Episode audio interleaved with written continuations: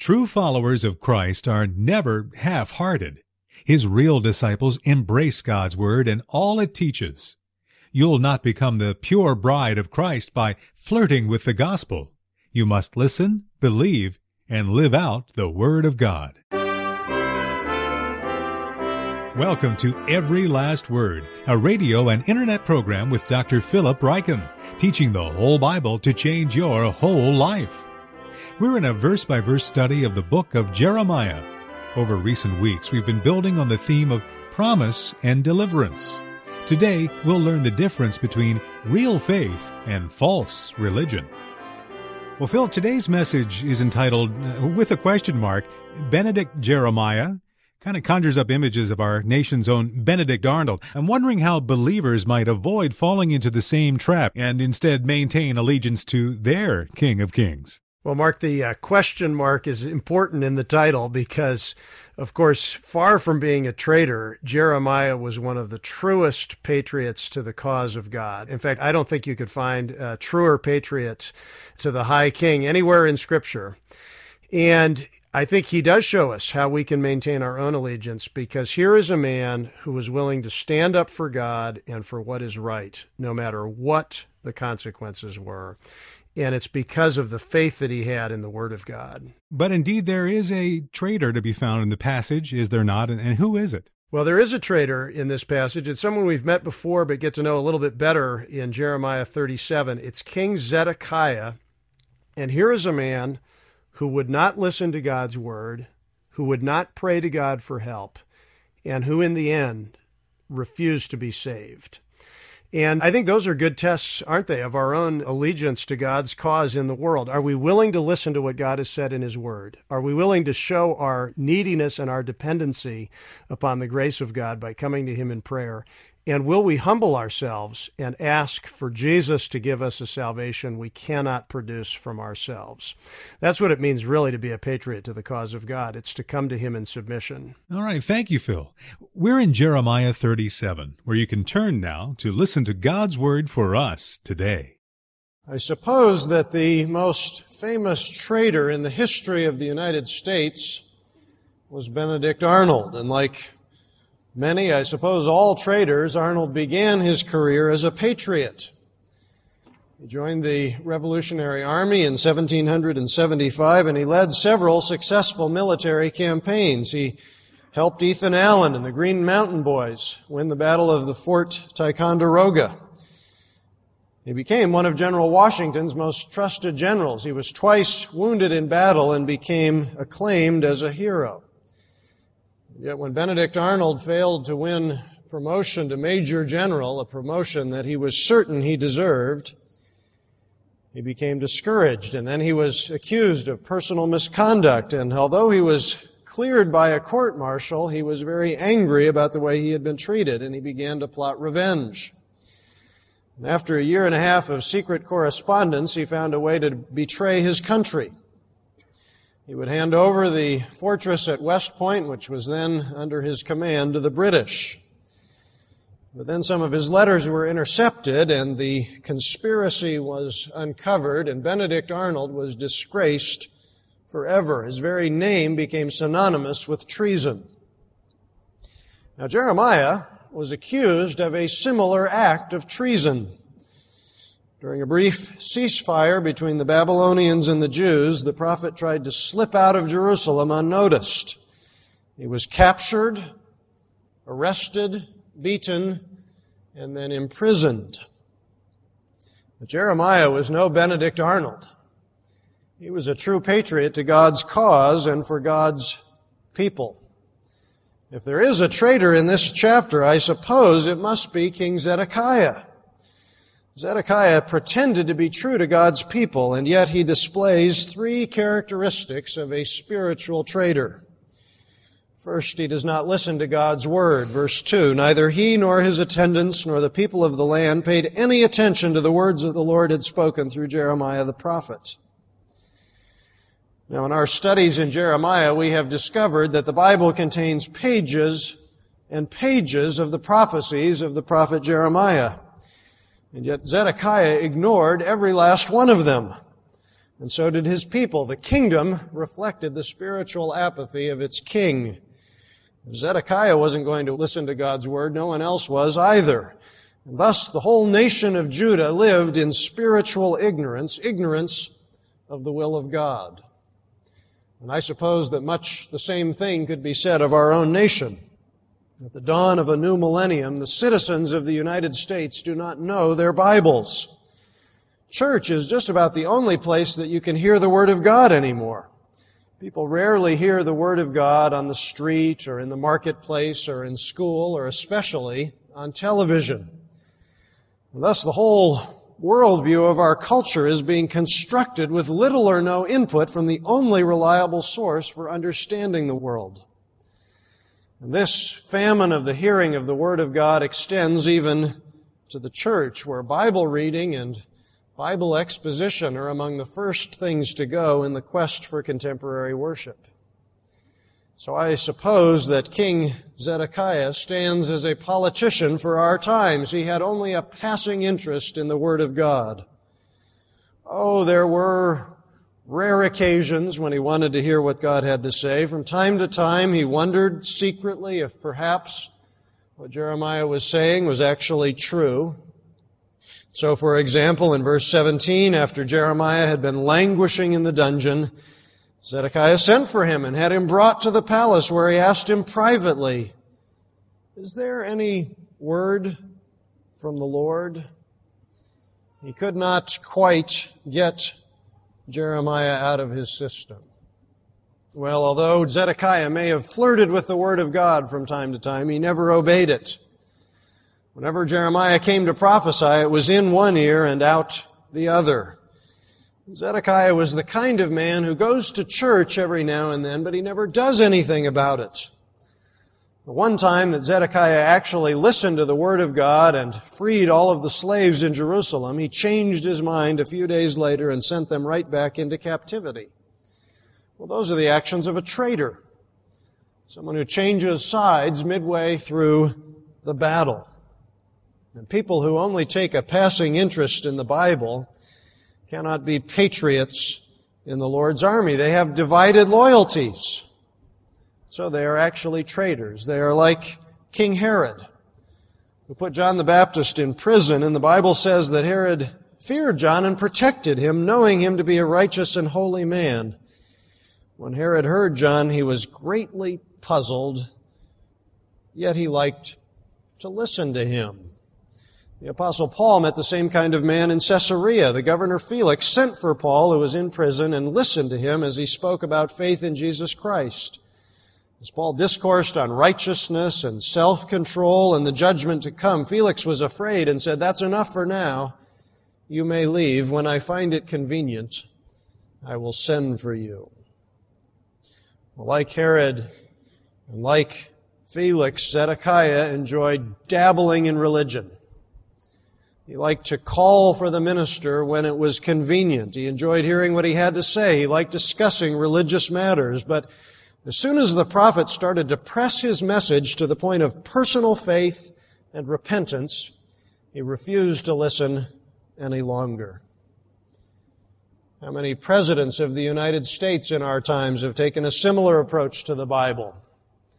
They invite evangelical ministers to the White House and they speak rather vaguely about their faith in God, but we look in vain for signs of genuine repentance and faith in Jesus Christ. And then how many churchgoers are just as wishy-washy when it comes to Scripture? They half-heartedly read their Bibles and they half pay attention to the preaching of the Word, but their hearts and their minds remain unchanged. Well, you will not become the pure bride of Christ by flirting with the gospel. You must listen and believe the Word of God as it is preached and as it is read from Scripture. And if you claim to be a Christian, then failure to study and obey the Bible is nothing short of treason. Well, the second thing Zedekiah, this traitor, refuses to do is pray. He cannot pray. He doesn't have a relationship with the living God, so he cannot speak to God about his troubles. And access to the King of Kings is only granted to patriots, not to traitors. It's true that although Zedekiah was not a man of prayer, he almost believed in the power of prayer. When he was really in a jam, he liked to cover his bases. And so he asked people like Jeremiah, people who actually had a living relationship with God, to intercede for him. King Zedekiah, and we read this in verse 3, sent Jehukal and some others to the prophet with this message, Please pray to the Lord our God for us. Well, if it was really the Lord, his God, he would have been able to pray himself. You see, like most spiritual traitors, Zedekiah only half believed in the efficacy of prayer. How ironic it is that after all the times that Jeremiah has been ignored and abused, that the king should ask him to pray. And yet this often happens, as we know from our own experience. A colleague who mocks Christianity will come up and say with a sort of chuckle, send up a little prayer for me. Or the neighbor who will never come to church will ask for prayer during a family crisis. Inability to pray for oneself is a sign of desperate spiritual weakness. And yet those who pray should not look down on those who do not and cannot. Instead, they should offer to pray with and for them as often as possible. When a colleague is under stress, mention that you are praying for him.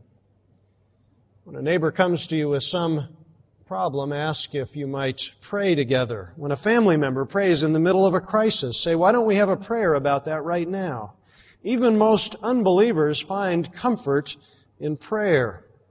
Because prayer is a spiritual activity, it opens a door for the Holy Spirit to begin to work in a person's life.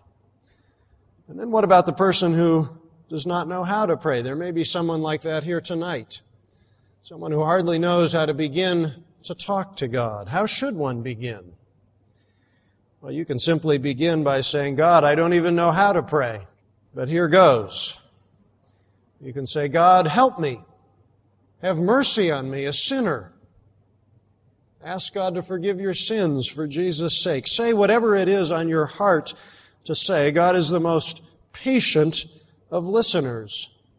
He already knows what you need and is patient to listen as you explain it. And you will find that your prayers will improve with practice. The more one prays, most often the better one prays.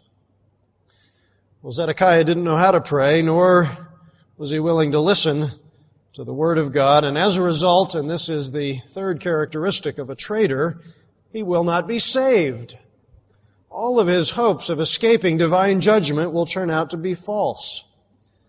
Salvation, the salvation that God offers, is only for patriots. It is not for traitors.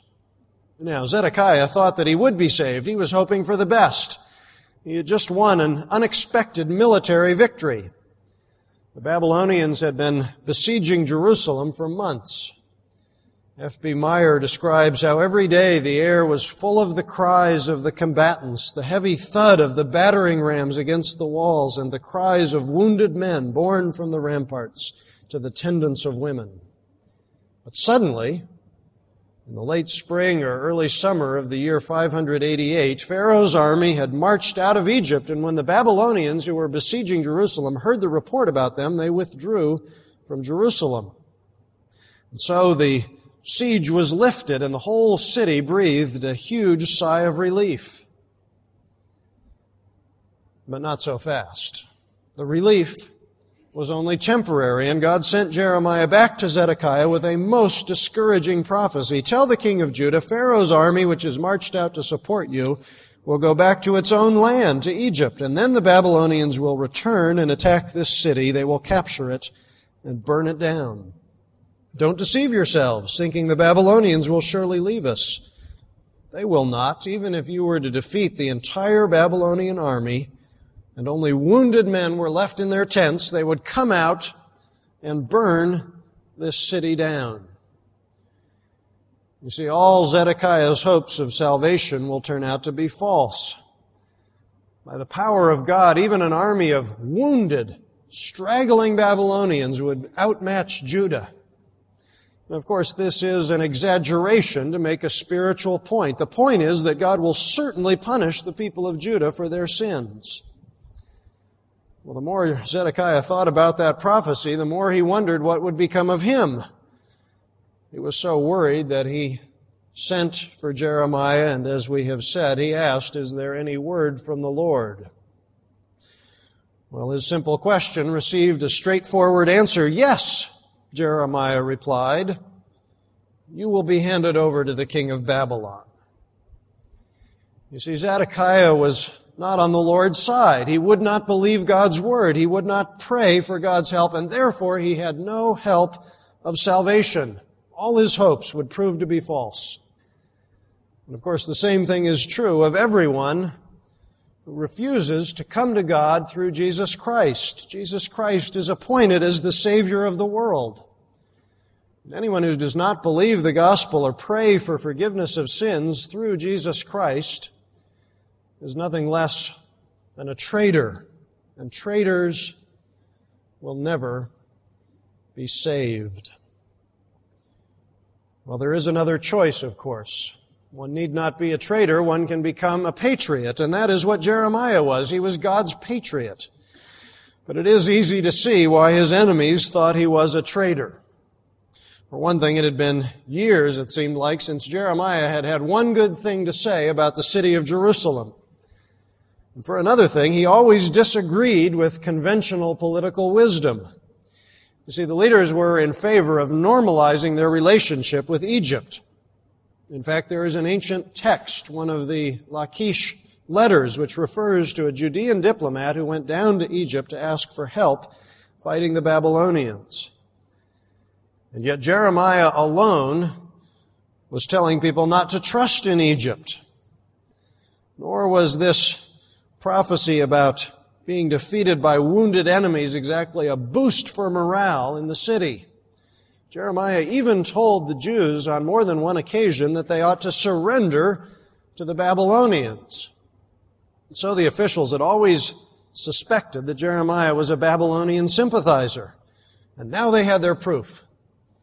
During a break in the hostilities, the prophet tried to leave Jerusalem. He started to leave the city to go to the territory of Benjamin to get his share of the property among the people there. When he reached the Benjamin gate, the captain of the guard, whose name was Irijah, arrested him and said, You are deserting to the Babylonians, verses 11 through 13. Now Jeremiah had good reason to leave the city. He needed to take care of some personal business.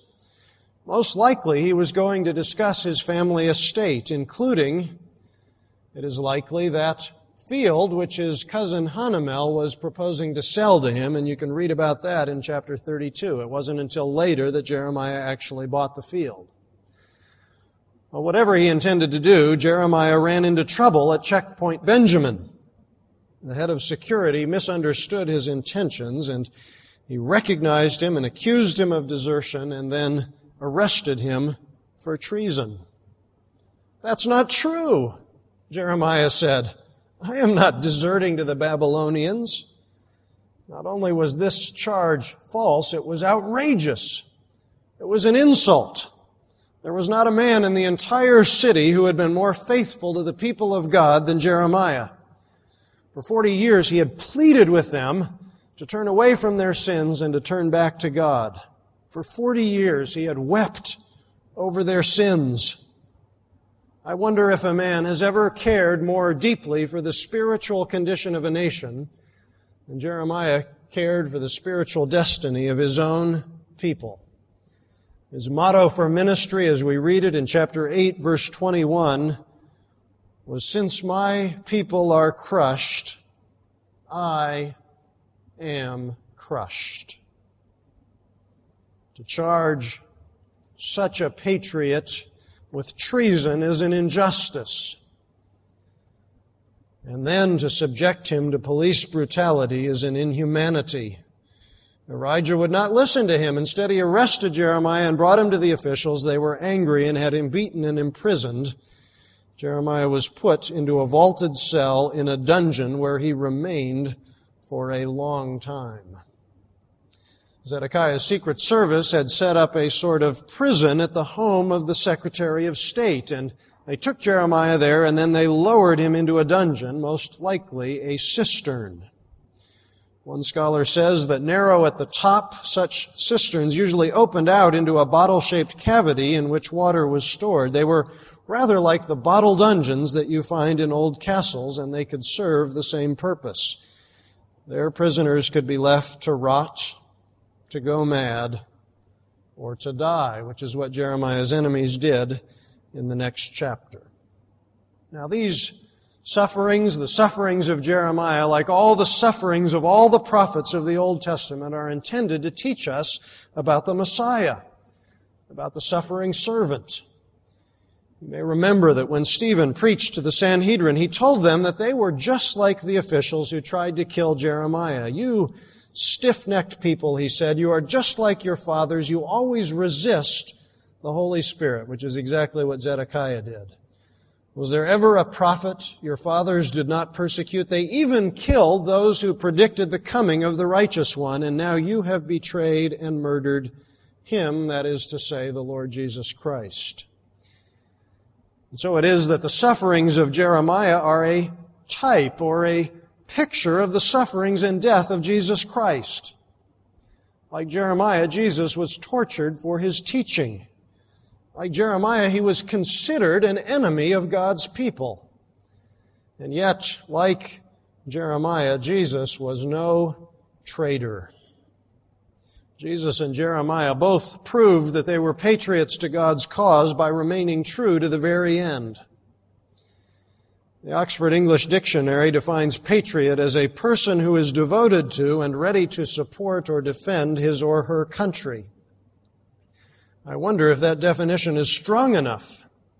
A true patriot is willing not only to support and defend, but also to suffer and to die for his people. And that is why I say that Jeremiah, like the Lord Jesus Christ, was a patriot. He remained true to God's word even when his life was at stake.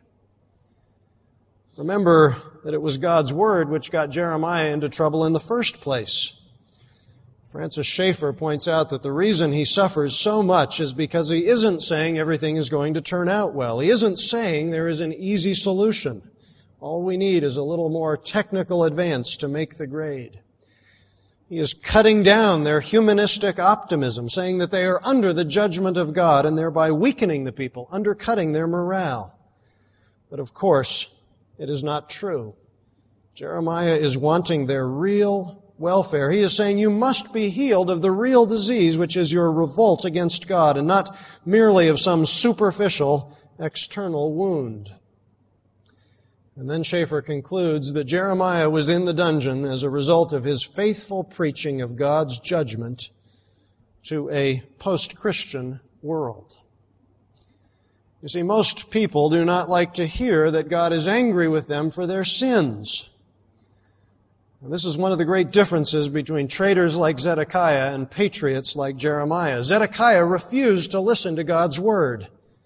Jeremiah refused to water it down there was ever a time for him to change his message or to fudge on his prophecy, it was when the king called him in to see what the Lord had to say. If Jeremiah pleased Zedekiah, there was a chance of getting out of the slammer alive. And yet, if he displeased Zedekiah, back to the dungeon he would go. And yet when Zedekiah asks if there is a word from the Lord, Jeremiah gives it to him straight in verse 17. Yes, you will be handed over to the king of Babylon. He does not change his message. And this is the mark of a spiritual patriot, a man who speaks the word of God to his king and to his country, no matter what the cost. The traitors are all people pleasers. They only tell people what they want to hear. And yet God calls all of his patriots to be true to His Word. He calls them to speak faithfully and truly about the law and about sin and about the consequences of sin. That is not always easy to do. Francis Schaeffer, again, who took a keen personal interest in the sufferings of Jeremiah, stated that if one really preaches the Word of God to a post-Christian world, he must understand that he is likely to end up like Jeremiah. That was certainly true in the case of the Lord Jesus Christ. He ended up in an even worse condition than Jeremiah. Because he refused to betray the word of God when he was put on trial, he was accused of blasphemy and of treachery. And in the end, he gave up his own life, not for his own sins, but for the sins of the world. And then there is one more thing to say about God's patriots, and that is that they will be saved in the end. It's a curious thing. Although Jeremiah did not betray the word of God, he did beg Zedekiah for mercy. He argued that he was under false imprisonment. He appealed for a pardon. As we read in verse 18, he said to King Zedekiah, What crime have I committed against you that you have put me in prison? Where are your prophets? Who prophesied to you, the king of Babylon will not attack you or this land. But now, my lord, the king, please listen, let me bring my petition before you. Do not send me back to the house of Jonathan the secretary, or I will die there. Like any other human being, Jeremiah did not want to die. So he tried to prove to Zedekiah his innocence and his truthfulness. He points out that all of his enemies have proven to be false. Where are all the prophets who used to be around here prophesying that the Babylonians would never attack? Well, it was a good question. Actually, most of those prophets were themselves in Babylon, having been carried off into exile. Jeremiah has been vindicated, and all of them have proven to be false. Well, I suppose deep down Zedekiah must have known that Jeremiah was telling the truth where he gave orders for Jeremiah to be placed in the courtyard of the guard and given bread from the street of the bakers each day until all the bread in the city was gone. It is something of a mystery why Zedekiah granted Jeremiah's petition. Moving Jeremiah from the dungeon to the stockade was the right thing to do. But it does Zedekiah little credit. One act of kindness hardly makes up for all the times that he has ignored and abused God's prophet. But the point is that God has not abandoned Jeremiah. He has not deserted him. In God's eyes, Jeremiah is a patriot. He is no traitor, and so God cares for every one of his daily needs. Until the fall of the city, Jeremiah will have a ration of daily bread baked fresh each day and delivered to his doorstep. Do not overlook the importance of daily bread. We depend upon it every day. The Lord Jesus tells his disciples to ask God for their bread every day. And so every time we sit down to a meal, we should praise God for our food with genuine thanksgiving. John Calvin observes that Jeremiah's daily bread teaches us that God often so provides for his servants that he appears to have forsaken them, and yet he then especially takes care of them and supplies them with what is needful for their support. Of course, the same thing was true of the Lord Jesus Christ. Like Jeremiah, he appealed for deliverance. You may remember that although the Lord Jesus Christ was willing to suffer and to die at the very end of his crucifixion, he appealed to his Father and said, Into thy hands I commit my spirit. And that was as much to pray for his deliverance. Not his deliverance from death, but his deliverance after death into the life of resurrection. And like Jeremiah, who was a true patriot and was delivered in the end, so Jesus Christ was delivered from death into everlasting life. You know, the lives of Zedekiah and Jeremiah show that the biggest difference between traitors and patriots is what happens to them in the end. It's interesting to realize that Benedict Arnold came to a bad end. There is an historical marker in the city of London at his residence. And curiously, the sign identifies him as an American patriot. Well, perhaps that is because the British know our history about as well as we know theirs. Or perhaps it reflects the fact that Benedict Arnold was never accepted in Britain. The British Army gave him less than a third of the reward that they had promised. Benedict Arnold was spurned by high society in London. And at the end of his life, he was in debt, he was distrusted, and he was deeply discouraged. He died forsaken by the Americans and forgotten by the British. You see, traitors always come to a bad end. King Zedekiah fared even worse than Benedict Arnold. He was defeated in battle, and then, as Jeremiah promised, he was handed over to the king of Babylon. Jeremiah did not know or did not mention was that Zedekiah would witness the slaughter of his own sons and then the gouging out of his own eyes. He lost his kingdom, he lost his children, and he lost his eyesight. You see, traitors to the Lord's cause have no one to save them in the day of trouble. And at the day of judgment, many traitors will appeal to the Lord Jesus Christ and they will say, Lord, Lord, as if they considered themselves to be patriots. And yet Jesus will tell them plainly, I never knew you. Away from me, you evildoers. It will be much better on that day to be known as a patriot in the Lord's army. For all God's patriots will be saved in the end. Although they may be abused by men, they will be vindicated by God. The same way that Jeremiah was vindicated, in the same way that the Lord Jesus Christ was vindicated. If you are a true patriot to God, you will be delivered in the end. Let's pray together. Our Father in heaven, we thank you for warning us clearly of the consequences of our actions, for warning us of the necessity of studying and obeying your word and of being men and women of prayer and of being faithful to your word. We pray that we might be found faithful in the day of judgment. We know how faithless we are prone to be, so we ask for the forgiveness of our treachery in the name of Jesus Christ, and we ask for the help of your Holy Spirit to keep us true. And we ask it in Jesus' name. Amen.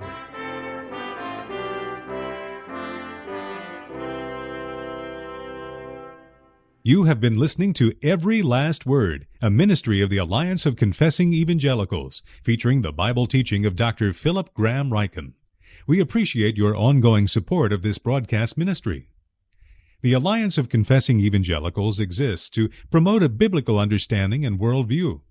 Drawing upon the insight and wisdom of Reformation theologians from decades, even centuries gone by, we seek to provide contemporary Christian teaching that will equip believers to understand and meet the challenges and opportunities of our time and place. The Alliance also produces the radio broadcasts The Bible Study Hour, featuring the teaching of the late Dr. James Montgomery Boice, and Dr. Barnhouse in the Bible, featuring the Bible teaching of the late Dr. Donald Grey Barnhouse. For a full list of radio stations carrying our programs, please visit our website at www.alliancenet.org. Every last word continues through your generous gifts and financial support. If you would like to see this program continue to benefit others as it has benefited you, please prayerfully consider becoming a friend of the Alliance. For more information or to make a contribution, please contact us by calling toll free 1 800 488 1888. You can also send us a gift by writing to Alliance of Confessing Evangelicals, Box 2000, Philadelphia, PA 19103. Or you can visit us online at www.alliancenet.org. Be sure to ask for a free resource catalog featuring books, audio teachings, commentaries, booklets, videos, and a wealth of other materials from outstanding Reformed teachers and theologians. Thank you again for your continued support and for listening to Every Last Word.